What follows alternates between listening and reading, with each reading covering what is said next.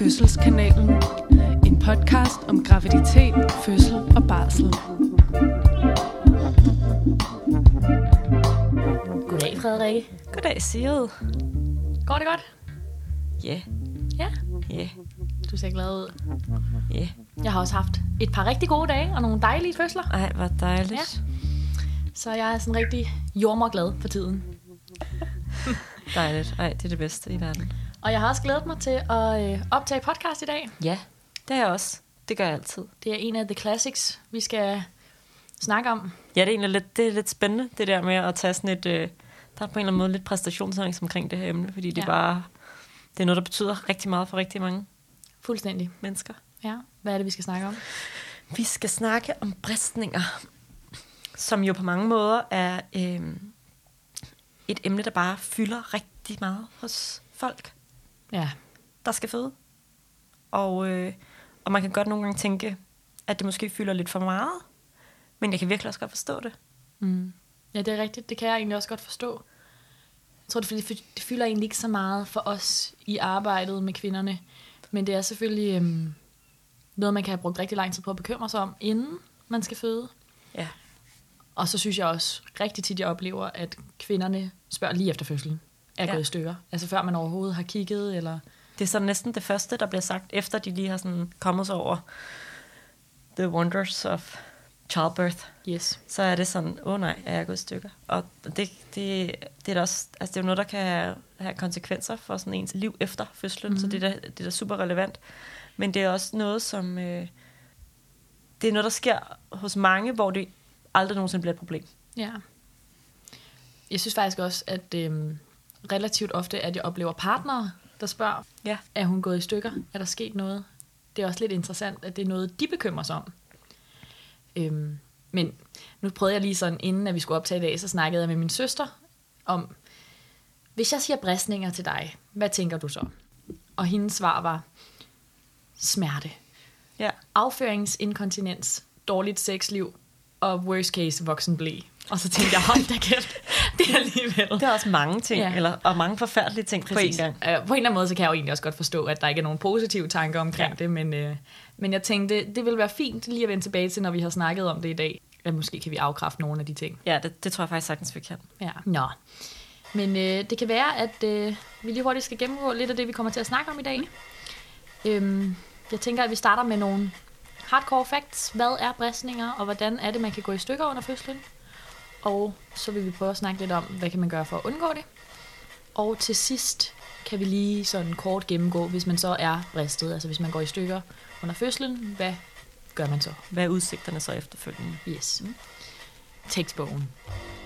En fødselsbristning er en flænge i underlivet, der kommer i forbindelse med fødslen. En bristning kan sidde mange steder. Det kan være en rift i slimhinden omkring klitoris eller urinrøret, eller en rift i slimhinden i bunden af vagina. Kan også være en rift i kønslæberne eller en rift ned i mellemkødet. Og bækkenbundsmuskulaturen kan være gået i stykker. Bristninger inddeles i fire grader. Grad 1 involverer kun hud og slimhinde, og der er ingen muskulatur involveret. Grad 2 bristninger involverer de overfladiske muskler omkring vaginas åbning. Får man en grad 3 bristning er riften dybere, og lukkemusklen omkring endetarmen er gået delvist eller helt i stykker. Får man en grad 4 bristning, er lukkemusklen omkring endetarmen revet helt over, og slimhinden på indersiden af endetarmen er også revet over. Okay, lige når vi umiddelbart får sagt det her højt, så det første, jeg tænker, det er, at vi lige skal sådan afklare lidt omkring de der bristninger, øh, og hvor mange der i virkeligheden får dem. Man kan sige, det at briste i sig selv er noget, som relativt mange oplever. Det er sådan så, at øh, cirka 80% af førstegangsfødende får en eller anden form for bristning, og cirka 50% af flergangsfødende får en form for bristning. Så Ja, det er jo som skal sådan, sys. Som skal sys. Så man kan faktisk godt have fået en lidt mindre bristning, som ikke skal sys. Ja. Så, og det er jo bare for at sige, at, at ret mange oplever ja. at skulle sys efter fødslen.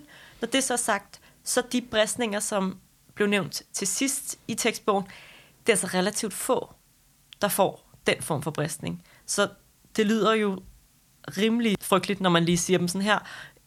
Det er ikke de slemme bristninger, som der er 80% af eller 50% af. De grad 3 og 4 bristninger, Det er sådan cirka 4-5% af førstegangsfødende, øh, og så falder risikoen, når man er flergangsfødende, for at få Ja. øh, en af de, de Ja. lidt slemmere bristninger. ja, så det er ikke så tit, at vi ser, at endetarmsmuskulaturen er involveret. Nej, det er det virkelig ikke. Men hvis det sker for en, så kan det selvfølgelig også hjælpe at tænke, at det trods alt er 4-5 procent af førstegangsfødende. Så på den måde, så det er ikke sådan, at man er en af de meget, meget sjældne. Det sker aldrig, så vi ved ligesom, Nej. hvad vi skal gøre. Ikke? det er Øhm, sandt. jeg tænker måske også, at en, en god pointe lige at få med her, nu siger vi, snakker vi om, at man skal syes og mm. så videre, at hvis det er en grad 1 eller 2 bristning, det vil sige nogle af de sådan ukomplicerede meget normale bristninger, som der er mange, der får, hvor det er slimhinden og muskulatur i vagina, der er gået, at øh, der er det jordmoren, der syr den på stuen, og så hvis endetarmsmuskulaturen er involveret, så kommer der en læge ind over, så på den måde, så sætter vi jo også lidt mere i værk, altså, Ja. og vi kan også nogle gange finde på at tage en på operationsgangen, hvis vi tænker, at man skal have bedre belysning og bedre smertelindring og bedre sådan overblik, og så får man en fysioterapeut. Altså, der sker ligesom en masse ting, Ja, som skal hjælpe en godt videre. og det kommer an på, fordi selv inden for, for graderne af bristning, altså selv inden for grad 3, så er der stor forskel på, hvor meget der ligesom er involveret, og derfor også, hvor meget der skal sættes i værk, og hvor, hvor meget der skal sys Ja. det hele taget. Ja. Mm-hmm. Men jeg tænker sådan, lige når vi snakker om det her, okay, inden jeg startede på jordmorstudiet, og inden det blev så normalt for mig, at hvis man føder, så går man sandsynligvis lidt i stykker, og så skal det syes, og så heler det, så tror jeg faktisk, at jeg ville have tænkt, fuck, Ja, det lyder helt vildt. Altså sådan, ja det tror jeg også. det er jo faktisk ret crazy at tænke på, at man får en rift, der skal syes i ens underliv, ikke? Jo, det er ikke rart. Nej. Det vil man skal man sige. Ja. Til gengæld så har jeg også tænkt, at øh, hele det der angsten for at briste, som jeg umiddelbart hører, når jeg snakker med øh, venner og bekendte, er, at der er mange, der har den der angst, og mange, mm. der er bange for at gå i stykker. Og jeg tror også, det lidt handler om, som det gør med så meget andet, øh, man har angst for, det er den der sådan, uvidenhed omkring, hvad er det, og hvad betyder det? Øh, og det, man kan sige her, er, at jeg synes egentlig, det hjælper lidt at bryde det ned, dele det op, og sige sådan, Nå, men hvad er det i virkeligheden, man er bange for? Er man bange for det øjeblik, det sker? Er man bange for, at det gør ondt, mm. når man brister? Er man bange for efterfølgende, altså hele det med at blive syet, og det skal gøre ondt? Eller er man bange for efterforløbet, at det ikke bliver sig selv igen dernede, eller at noget ikke kommer til at fungere? Ja, det er ret interessant faktisk. Og hvis man ligesom kan gøre det, og prøve at pinpointe, hvor er det, jeg er bange, så tror jeg også, at det går op for en, at det nogle gange i virkeligheden mere er sådan uvidenheden omkring det, der gør en bange. Det der sådan store, da da at briste, mm-hmm. som man tænker, fuck, det lyder frygteligt.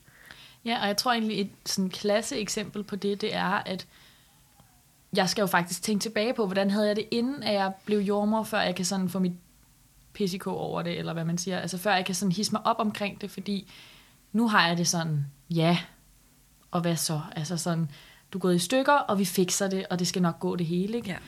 Men øhm, hvis man deler det op på den måde, som du beskriver der, så kan man jo starte med at tage... Vi kan jo starte med at tage smerten. kan tage det fra en ende når det sker.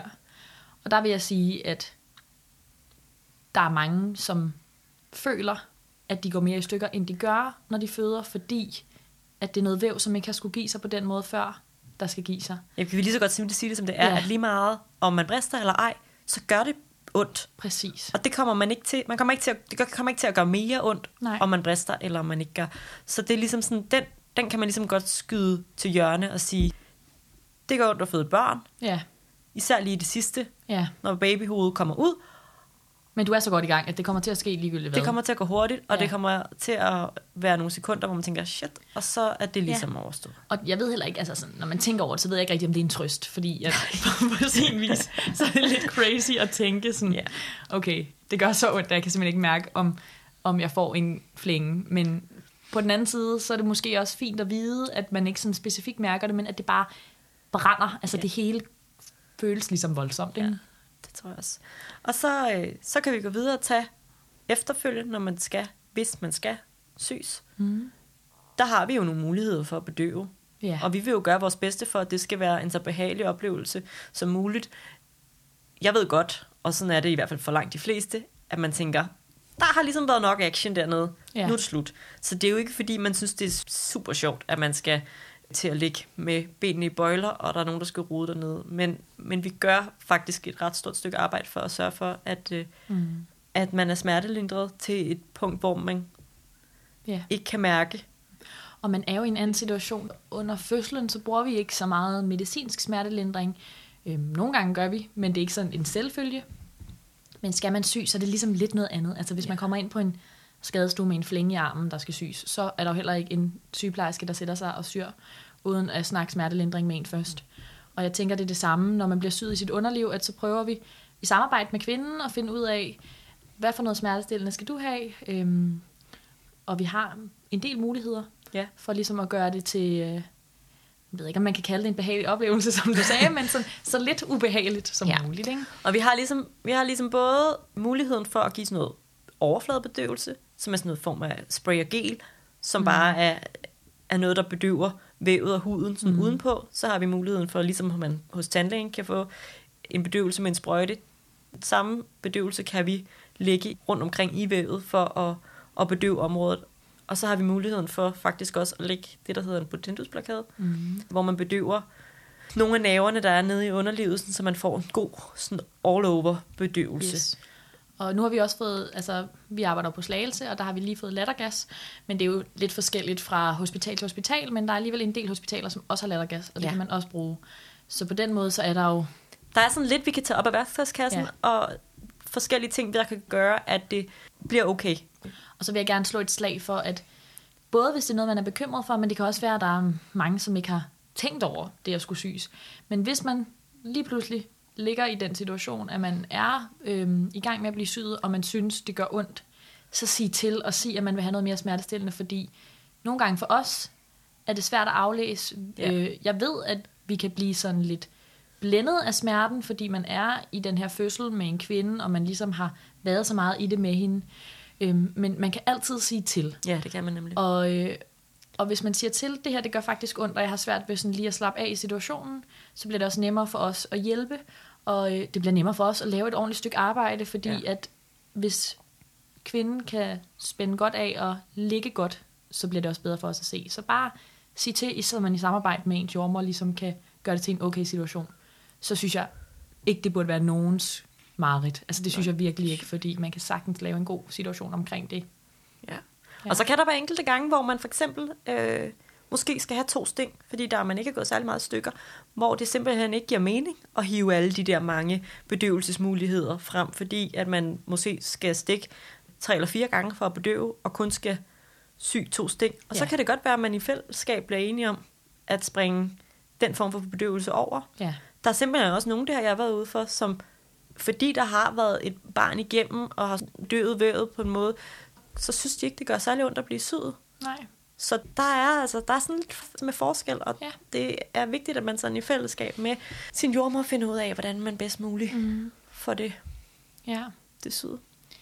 Og så tænker jeg, at det sidste, du nævnte, som sådan også kunne være en angstfaktor, det der med, øhm, hvad betyder det for resten af ens liv, Ja. som jeg egentlig måske tænker, at de flestes frygt, altså hvis man bare tænker på, hvad min søster siger, hun Ja. siger dårlig sexliv, hun siger voksenblæ, hun siger øh, afføringsinkontinens, det er jo alle sammen ting, som jeg tænker er rimelig sjældent. Og øhm, det tænker jeg måske, vi skal snakke om til sidst i podcasten, men jeg, jeg synes godt, vi allerede nu kan sige, det skal man ikke finde sig i noget af det. Nej. Altså så er der noget, som ikke er, som det skal være, og så er der noget, som skal gøres bedre. Ja, og det sidste, altså i forhold til inkontinens og voksenblæ, det må vi jo sige, det hører sig jo til nede i grad 3 eller 4 bristningerne. Altså det er Ja. der, hvis man har fået en mere kompliceret bristning, at det kan overhovedet ikke komme på tale. Og når det så er sagt, så skal det ikke komme på tale, fordi man skal søge hjælp lang tid før man når dertil. Ja. Øhm, og det tror jeg i virkeligheden er et budskab, som, det er i hvert fald noget, jeg siger. Mm. hver evig eneste gang, jeg syr et menneske. Og også selvom, at det er en lille bitte bristning, så siger jeg, hvis der er noget, du ikke er tilfreds med, eller noget, du ikke føler er, som det skal være, så skal du simpelthen søge, søge hjælp. Altså, så skal du gå Ja. til egen læge og få iværksat, Ja. at der bliver gjort noget. Fordi Ja. man skal ikke som kvinde gå rundt og have problemer. Det er ikke bare en del af det at føde. Det er ikke sådan, det skal være. Så det skal man simpelthen gøre noget ved. Lige præcis.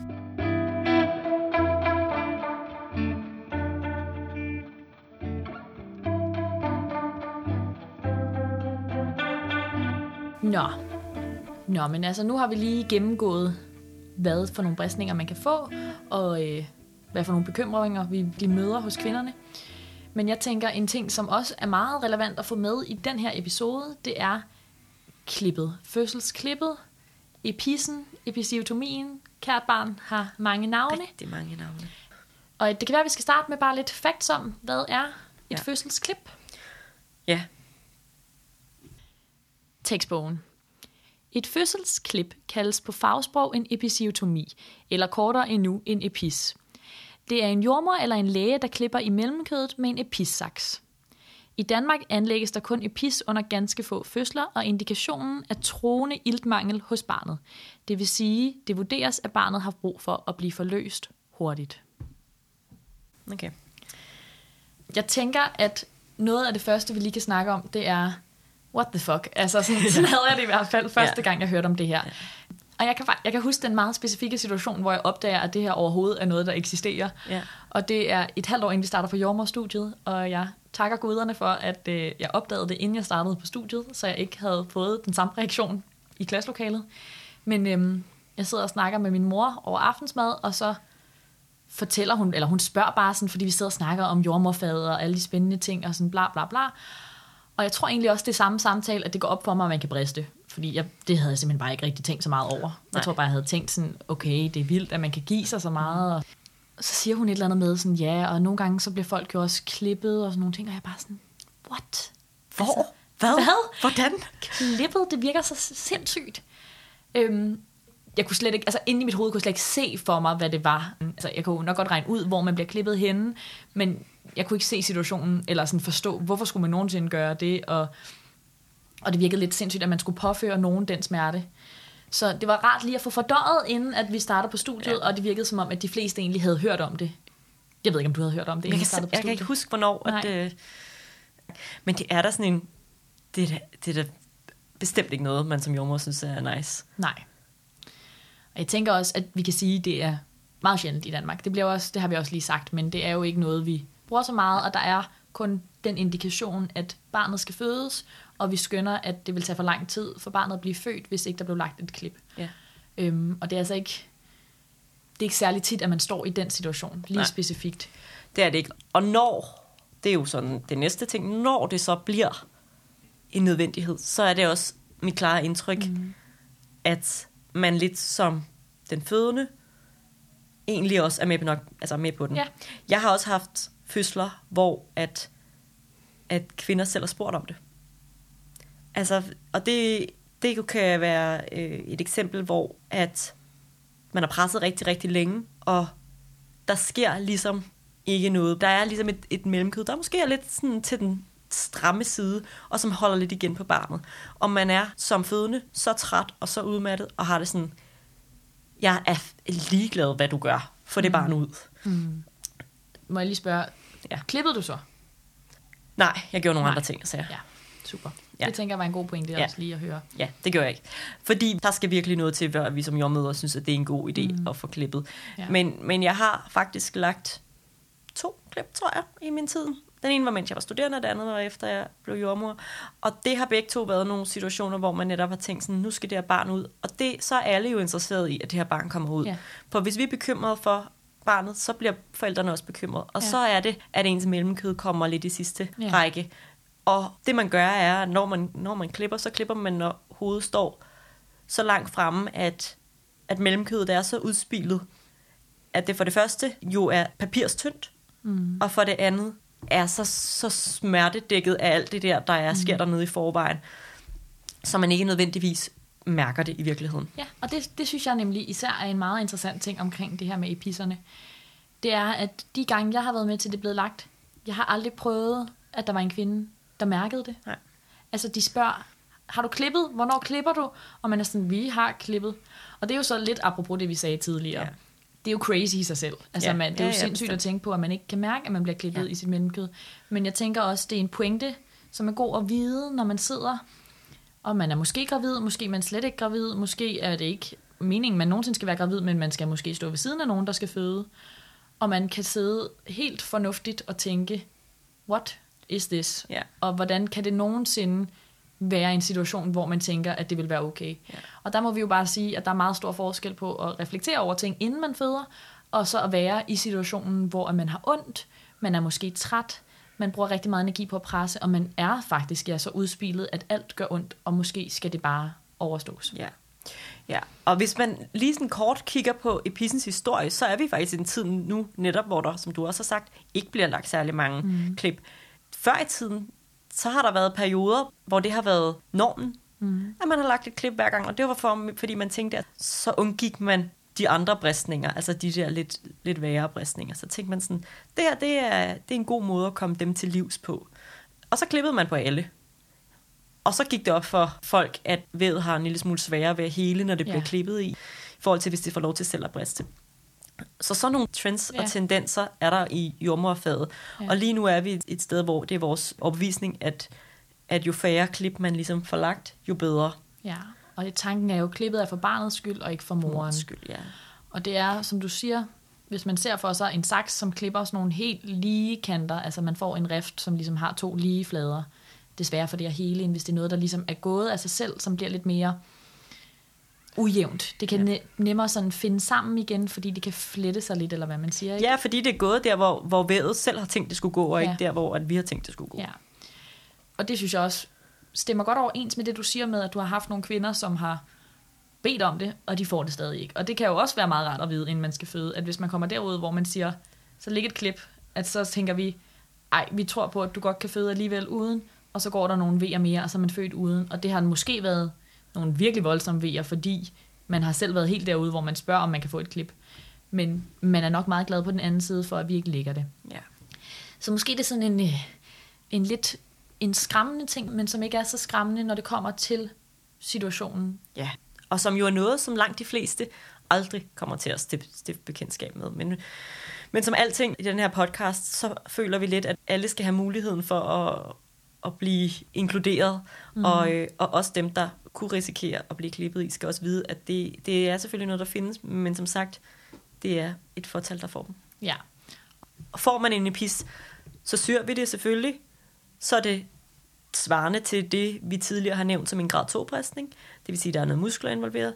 Det bliver syet, ligesom en grad 2-bristning. Og selvom vi har nævnt det der med, at det måske har lidt lettere ved at hele, når det går selv, så er det ikke, fordi det, det ikke heler. Det heler, og det bliver fint. Og det er i virkeligheden det, man skal vide, at så fikser vi også det. Yes. Det synes jeg er en good point.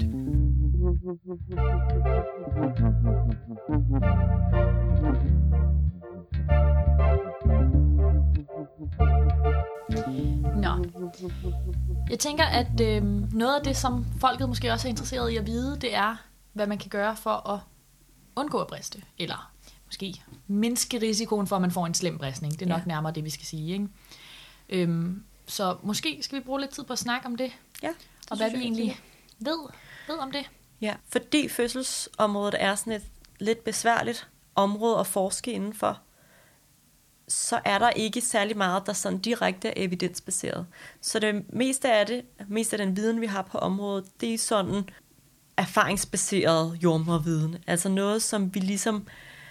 Der er selvfølgelig lavet nogle undersøgelser, og der har taget lidt for de undersøgelser, men så er der også rigtig meget af det, der bare er, hvad man som jordmor ved kan både fremme fødslen, og måske også undgå øh, undgå bristninger. Ja, det er svært at forske indenfor. Det er bare svært at forske, ja. det må man bare sige. Og, og der kan man sige, der er både noget i forhold til, hvad man kan gøre sådan forebyggende i løbet af graviditeten, og så er der, hvad der mm. kan gøres under fødslen. Og en del af det, der kan gøres under fødslen, er jo et samarbejde mellem kvinden og jordmoren. Ja, hvad, hvad plejer du at gøre som, som jordmor for ligesom at undgå eller mindske risikoen? For mig er det vigtigste samarbejdet mellem jordmor og kvinde i det øjeblik, barnets, primært barnets, barnets hoved bliver forløst. Ja. Så jeg bruger egentlig ret meget tid på både at forberede dem på, hvad der kommer til at ske. Mm. Snak med dem omkring, hvornår det giver mening at presse, og hvornår det giver mening at lade være med at presse, og i stedet for at forsøge at puste. Ja. Sådan så er vi lige så stille og roligt for hovedet langsomt ud, sådan så hovedet får lov til at stå og lade vævet give sig, ja. inden det kommer ud. Øhm, I presseperioden, der bruger jeg meget varme klude, hvis kvinden ikke er i vand. Så hvis hun ligger på lejet eller står op, så bruger jeg sådan nogle ja, varme vaskeklude, som jeg lægger på mellemkødet. Ja. Øhm, og på den måde får det varmet lidt op og blodgjort lidt. Mm. Øh, så gør jeg også meget ud af at måske opfordre kvinden til ikke at ligge på ryggen, når hun skal føde. Så enten i sideleje, sideleje synes jeg er en rigtig god måde at føde på, eller på alle fire. Mm. Og så er der også øh, en del, der tyder på, at det at føde i vand i virkeligheden er ret godt for at mindske bristninger. Ja. Mit, min egen erfaring er, at kvinderne har lidt lettere ved selv at være med, fordi at de lige er en lille smule smertelindret af det varme vand, så har de lettere ved selv at føle, hvornår de skal presse og hvornår de skal puste, så de er ikke lige så afhængige af, at jeg fortæller dem, men kan i virkeligheden godt lidt selv mærke, Ja. hvordan og hvorledes. Det synes jeg faktisk er ret en, altså, en ret god pointe, det der med, at, at tit så er man jo så tæt på at føde i pressefasen, at der bliver måske ikke snakket så meget om smertelindring. Det synes jeg, man oplever ofte, at der er ligesom et andet fokus, vi er så tæt på mål. Ja. At måske hvis man er nede i vandet, og man ligesom er smertelindret samtidig, at så er der lige det mere overskud. Og så tænker jeg, jeg plejer at tænke også, at det er jo en kæmpe varmklud. Altså ligesom at vi lægger varmklud på øh, mellemkødet, ikke? Øhm, og jeg har sådan en idé inde i mit hoved om, at det også er meget rart for dem med de varme klude, hvis man ikke er i vand. Ja. At man ligesom sådan er der, de kan mærke, at, at man er hernede, og der er styr på sagerne, ikke? Og det er jo forskellen på at føde på land og i vand, det er, Ja. at man, når kvinden er i vand, har man ikke samme mulighed for at støtte mellemkødet. Det har man, når, når hun ligger på lejet. Til gengæld er det virkelig min, min erfaring, at de netop ikke brister lige så meget, når de Mm. føder i vand. Så jeg synes ikke, at man skal lade være med at føde i vand af frygt for at briste, fordi det, det er ikke min erfaring, at man brister mere, Nej. selvom at jordmoren ikke kan støtte Ja. ja. mellemkødet under fødslen. Og man kan jo godt nogle gange støtte under ja. Ja. vand alligevel. Ikke? Det er lidt forskelligt efter lige, hvilken stilling man er i, og hvordan, og Ja. hvor god en ryg man har som jordmor. Det, det er jo, må man, altså det må vi jo sige ærligt, det kræver noget arbejde af ens krop at stikke armen ned i badekarret og stå. En dårlig arbejdsstilling. Så på den måde, men, øh, men det er ikke sådan, så det ikke kan lade sig gøre. Nej. Men jeg tænker, jeg tænker, at du har meget ret i, at det er den der kommunikation imellem jordmor og kvinde, at man ligesom før det mest action klimaks lige får snakket lidt om, at og det kan også være, at man bare kan høre den her podcast, og så gøre sig klar på det inden, at man skal lytte rigtig, rigtig meget til sin jordmor, og man skal høre specifikt, hvornår man skal begynde at puste. Det er jo meget i starten af pressefasen, at man presser en del for at få hovedet frem, og så til sidst en god idé at sige, altså puste, sådan så at det er livmoren, der nærmest gør arbejdet for en, ikke? Og så er det jo nogle gange sådan, at man, man hører jordmoren siger, puste, og så puster man. Og så siger hun, Mm. og pres en lille smule, og så presser man en lille smule, og så siger hun igen, og puste lidt. Og sådan, Ja. sådan så det, det, det er er et samarbejde, og lige så stille og roligt får man, får man baby ud. Præcis. Har du nogle sådan gode råd, eller nogle ting, du Gode gør? tricks. Altså i virkeligheden, så tror jeg, at jeg gør mange af de samme ting, ja. som du også gør. Øhm, Udover at have en hånd på mellemkødet, så har jeg også nogle gange en hånd på hovedet. Altså sådan den Ja. der fornemmelse af, hvor hurtigt kommer barnet. Øhm, for ligesom bare sådan at kunne mærke farten. Ja, det har jeg næsten Øhm, også samtidig. Ja, og det det, er også noget, man kan gøre nede i badekarret, for eksempel. Ikke? Sagtens. Øhm, og så synes jeg, du har meget ret i, at det også godt kunne være stillingsbaseret, at der er nogle stillinger, hvor at det er, det er nemmere for kvinderne. Og, altså, jeg tænker også nogle gange, det kan være, om man kan se dem. Altså sådan, om de kan kigge på en, om de kan høre en, om ja. de kan lytte til en.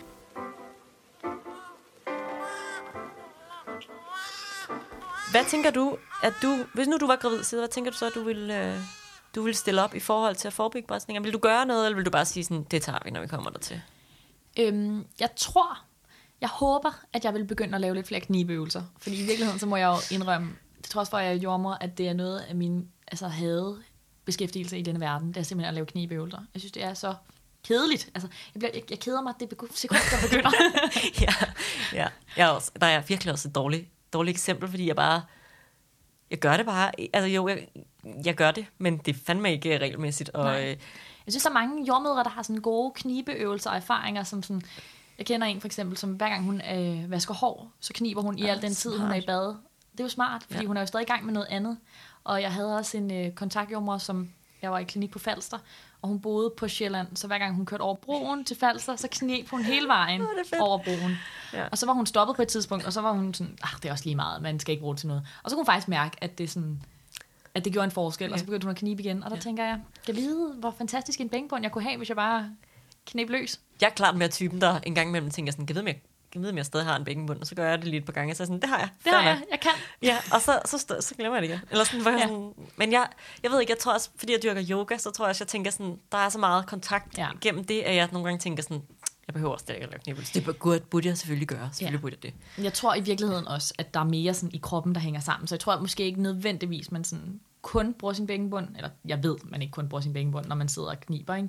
Øhm, og jeg har også på et tidspunkt hørt en fysioterapeut, der snakkede meget om, at ens skrå mavemuskler, det her det er altså noget, jeg ikke ved noget om, så det skal jeg lige sige, ikke? men ens skrå mavemuskler hang meget sammen med ens bækkenbund, så hvis man lavede skrå sidebøjninger, så trænede man sin bækkenbund, og det synes jeg faktisk godt, jeg kan mærke. Og så Ja, okay. tænker jeg, så win-win, og det er knap så kedeligt. Okay. Men når det så er sagt, Tilbage jeg til forestiller fokus. mig, at hvis jeg øhm, var gravid, og jeg ligesom kunne forudse, at jeg nærmer mig en fødsel, at så ville jeg måske have lidt mere motivation for knibning.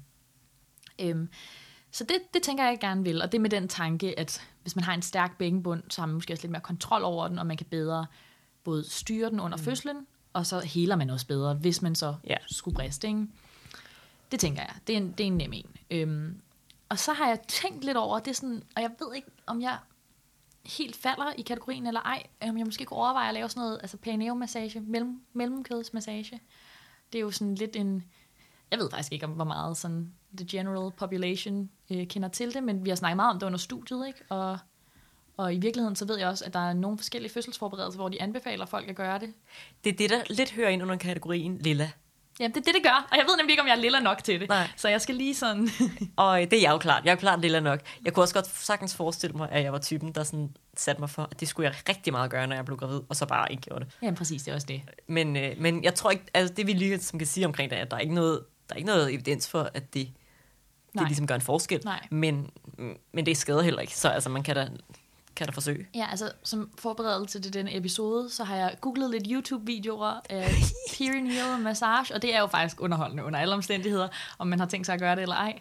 Spændende. Og øhm, noget af det, de snakkede om, det var også, at man kom sådan lidt i kontakt med, hvordan føles det, når der er noget, der strækker i ens mellemkød. Og det synes jeg egentlig var en interessant pointe i forhold til fødslen, og sådan få en fornemmelse inden.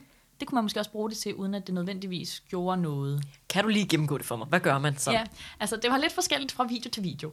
Men øh, en pointe var, at man skulle ikke bruge altså parfumeret olie. Det synes jeg gav god mening. Øhm, man kunne bruge Ja. ja. madolie eller købe et eller andet specifikt til det, hvis man ville det. Noget mandelolie eller Præcis. kokosolie? Eller. Something. Ja. Og så øhm, der var nogen, der anbefalede, at man både havde en finger sådan inde i vagina, og en finger uden på mellemkødet, og ligesom masserede vævet fra begge sider. Men sådan et meget generelt tema var også at tage en eller to tommelfingre ind, og så sådan, altså ind i vagina og strække Ja. mellemkødet. Ja. Øhm, og Det er jo i virkeligheden noget, man godt kan gøre sammen med sin partner, tænker jeg. sagtens, og det var faktisk ikke rigtigt det, de lagde op til. Det havde jeg faktisk troet. Jeg blev lidt overrasket, for jeg tænkte, det var sådan noget, man fik sin partner til at gøre. Jeg tænker også, at hvis man er højgravid, så er sgu da lidt sådan... Der var en af dem, som lavede lidt sådan en you have to find out how to do this, even though you are very pregnant. Og så var det jo virkelig sådan en kraftig opfordring, og det var noget med sådan en arm om bag ryggen og sådan noget. Det tænker jeg, det, det bliver sgu for svært. Det er der ikke rigtig nogen, der gider at gøre. Nej, jeg tænker også, få da, Så tror jeg, man skal... til at hjælpe dig. Ej. Lige præcis. Men øh, i virkeligheden, så lagde de fleste faktisk op til, at man selv skulle gøre det. Og det tror jeg ikke er så nemt, når man kommer langt i graviditeten. Og så opfordrede de også en til at vaske hænder og klippe negle inden. Det synes jeg var en, Rigtig, rigtig en god god service. Altså, jeg lige, lige googlet det lidt her, og, øh, og der står, at øh, man skal gå i gang 4-6 uger før termin. Bare lige sådan Ja. bonusinfo. Så man er rimelig gravid, faktisk. At gå i gang. Ja. Jeg synes, pointen med, at man sådan ligesom får en fornemmelse af, hvordan det føles at strække ens mellemkød, det synes jeg er god. Og så tænker jeg også, der er ikke lavet studier, der viser, at det virker nødvendigvis, men, men på en eller anden måde, så lyder det, altså det lyder jo ikke som om, det skader. Måske kunne man godt... Øhm... Jeg tror, jeg vil tage stilling, når jeg en dag er gravid. Ikke? Når Men øh, Ja, dit lille menneske skulle nok måske gøre det. Og så øh, har jeg også tænkt i forhold til hele det her med perineum-massage og knibeøvelser og det hele, at en god pointe er måske, at man skal bare sørge for at holde sig i bevægelse og være godt i kontakt med sin krop. Altså det er jo ikke specifikt nødvendigvis kun det, man arbejder med. Man har jo i løbet af fødslen har man jo ondt mange andre steder også, så det, at man ligesom er godt i kontakt med sin krop, det tænker jeg er et godt udgangspunkt. Og hvis man så har lidt mindre fedt, fordi man har bevæget sig og fået lavet noget motion, så er der også mindre fedt i ens fødselskanal, eller hvad man kalder det, altså Ja. omkring vagina, og så er der lidt mere plads. Mm. Altså det er jo også en tanke. Ja. Så det tænker jeg, at jeg håber da, at man kunne være en, en aktiv pregnant, hvis man har overskud til det. Øhm, en ting, som faktisk, jeg synes er lidt interessant, og som jeg har tænkt mig at ignorere, men stadig øh, dog vil nævne, hvis der er nogen andre rødhårede kvinder derude, der har hørt denne myte, det er jo, at øh, det har jeg, jeg er rødhåret. Jeg har fået at vide rigtig mange gange i løbet af både studietid og arbejdsliv nu, at øh, rødhåret brister mere. Det har jeg ikke hørt, men det er da en færdig Ja. information at få. Okay, det er simpelthen, fordi jeg er rødhåret, og jeg får Ja. ja. det at vide. Og jeg har også fået det at vide af rødhåret, altså læger, hvor jeg er sådan, ej, nu stopper du, det her er simpelthen en myte. Det kan jeg simpelthen ikke forestille mig. Men det, Øhm, nej. og der må jeg jo sige, jeg tror simpelthen ikke, jeg tror ikke, der er lavet studier. Jeg ved ikke, om det er sådan en, en myte, der bliver båret med igennem tiderne, fordi at, at altså, forestille mig, at det har noget at gøre med, at når man er rødhåret, så har man tit også sådan lidt sart hud. Altså, jeg får da også frosthænder og nællefeber, når jeg går i bad og ting og sager. Men det er jo ikke sådan... Jeg tænker ikke, de to ting hænger sammen. nej, lad os da gå ud fra, at det ikke gør det. Og så vil jeg gerne sige, at jeg har jo født med rødhårede kvinder, og jeg ser ingen tendenser. Jeg har lavet mit eget lille bitte studie, og jeg synes ikke, at det er, er, er noget, man skal tro på. Ah, men det synes jeg da bare, vi skal... Det, det, det sætter vi to streger under og kalder det for Ja. ja. fakta. Så hvis der er nogen, der bliver lige så irriteret som mig, når jeg sidder og spiser frokost en eller anden dag på arbejdet, og får at vide, du er rødhåret, ved du godt, at øh, når du en dag skal føde, så brister du sandsynligvis. Så vil jeg gerne sige, at glem det, ignorer det. Jeg tror ikke, jeg tror ikke på det. Det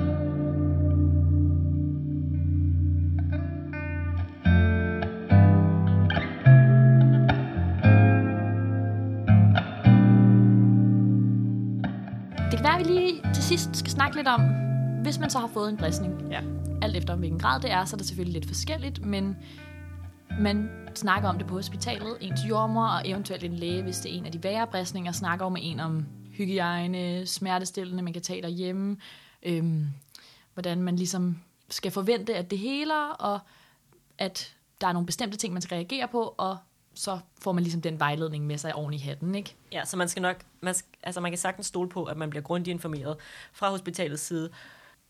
Og det er jo i virkeligheden bare vigtigst at holde det rent. Mm. Efter holde det tørt, så ikke noget med at gå med det samme ben på i rigtig, rigtig mange dage. Og ellers så skal det bare holdes, holdes rent. Og hvis det lige pludselig begynder at blive rødt, eller man får feber, så skal man selvfølgelig reagere. Ja, det er nogle gode, gode pointer. Det er i hvert fald sådan, synes jeg, øh, Ja. highlights. Og så skal man selvfølgelig forvente, at det heler, og at alt bliver, som Ja. det plejer. Ikke? Så hvis vi vender tilbage til min søsters forfærdelige tanker om, hvad der vil ske med hende, hvis hun brister under en fødsel. Afføringsinkontinens, dårlig sexliv, voksenblæ. Du skal ikke finde dig i noget af det. Og det. Og så er der netop de der få, hvor, det, hvor der er noget galt, og hvor ja. Det fylder meget. Og det er dem, vi gerne vil opfordre til at søge egen læge Ja, og få det fikset. ja. Få det undersøgt, få det udredt, få gjort noget ved det. Yes. Men er vi ikke ved at være vejs så? Det tænker jeg. Jeg tænker, at vi måske skal springe til brevsprækken som en afsluttende note på denne episode.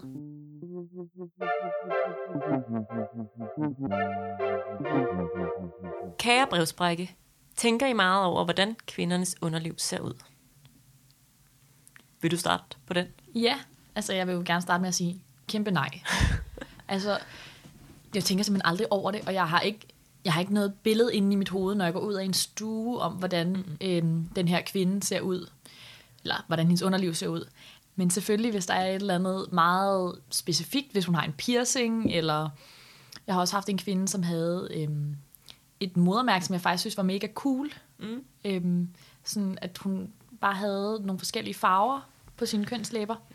Og det ligger jeg jo også mærke til. Altså, der må jeg jo sige, der skulle man jo være nærmest helt blind, hvis ja. man ikke tænkte over det. Ikke? Det er det, jeg tænker over. Jeg tænker ikke over, øh, hvor store deres kønslæber er. Jeg tænker ikke over, hvordan deres kønsbehåring ser ud. Jeg har seriøst ingen idé om, når jeg går ud af stuen, hvordan kvindens kønsbehåring ser ud. Nej, det har jeg virkelig heller ikke. Det er sjovt, det er sådan, nærmest som om, når jeg sådan tænker tilbage, så kan jeg ikke, altså jeg kan nærmest ikke se det for mig. Nej. Det eneste, jeg vil sige, det er, at jeg måske netop med henblik på senere, det er ikke noget, jeg gør bevidst, men senere at skulle sy- sy, så kan jeg da godt mærke, at jeg, det, at jeg har set, hvordan det så ud inden, Mm. i forhold til, når jeg så skal suturere det efter, det er på en eller anden måde, når jeg har, måske har bidt lidt mærke i, sådan, uh, jeg ved det her, men det er jo Nå. noget, der sådan, det er jo sådan en korttids ting. Altså, så kan jeg huske det lige i forbindelse med fødslen, men så er det ikke, fordi jeg går ud og tænker, sådan her så det ud. Nej. Så du, det, du sådan bider lidt mærke i det, men det er ikke sådan en minde, du bærer, Nej, med dig. overhovedet ikke. Jeg bider mest mærke i det, som i, når jeg så efterfølgende sidder og syr, så kan jeg godt huske, sådan, det var sådan nogenlunde sådan her, hun så ud. Ja, til den her kvinde. Ja. Det tror jeg faktisk ikke engang, jeg gør. Nej. Øhm, jeg tror også, at tager stilling til det bagefter, hvis hun skal, hvis hun skal syes.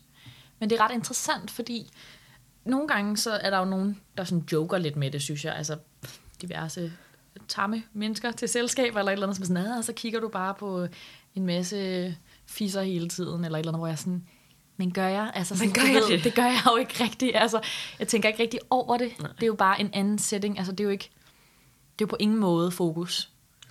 Og jeg tror også bare, på et eller andet tidspunkt, så har man, jeg ved ikke engang, om jeg tænkte over det i starten, men på et eller andet tidspunkt, så har man bare gjort det så meget, at der er sgu ikke rigtig noget, der overrasker. Nej. Og så kan man sige, jeg synes tit, jeg får den der, "Øh, undskyld, jeg har ikke lige fået bedt mig for, her for nylig, eller sådan, hvor man sådan der, altså, I do not care. I do not care. Ja.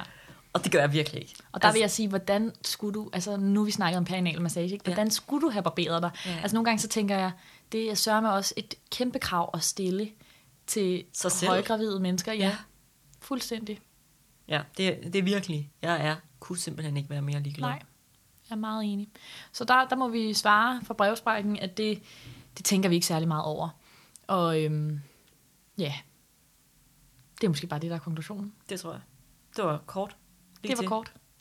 Nå, men så er det ved at være tid til at sige tak for i dag. Yes. Yes. Og pakke sammen og gøre os klar til diverse vagter. Mm-hmm. Jeg har en travl uge foran mig, Det har du. med rigtig mange vagter. Tre nattevagter i træk. Tre nattevagter Ja, jeg ja, kan og så forstå, du kan weekendarbejde i weekenden. Jeg synes, det virker helt crazy. Men Det har også, jeg har også haft en lille kort uges, ikke ferie, men så fri i hvert fald. Mm. Så, øh, så det bliver egentlig også meget godt. Du er ved at være klar til kamp. Jeg er faktisk ved at være klar til det igen. Ja. Jeg kan fortælle, at jeg havde nogle virkelig gode vagter, de sidste par vagter, og dejlige forløb.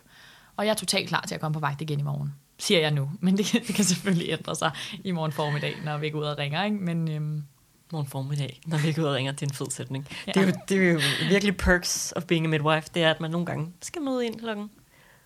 Ej, du har lige et møde, men ellers så skulle du vel have mødt i aftenvagt klokken halv halv tre. tre. Ja, præcis. Og så kan man sove længe, og det kan sige godt jeg. lide. Jeg har jo en fast rutine, når jeg møder i nattevagt, og det er det, jeg har haft her de sidste par dage. At, øh, at sove 12 timer, inden jeg skal i nattevagt. Det er så lækkert. Og det er så sindssygt, at du kan det Ja. overhovedet. Uden problemer. Der vågner jeg også af mit vækkeur efter 12 timer. Det er så vildt. Så øh, jeg skal jo godt. faktisk tidligt op klokken 9 i morgen. Du har et godt sovehjert. Du må Ja. sige det. Nå, Frede. Ja. Det kan være, vi skal sige farvel. Ja, Auf Wiedersehen. farvel lytter til Fødselskanalen. Det er sgu da fedt, mand.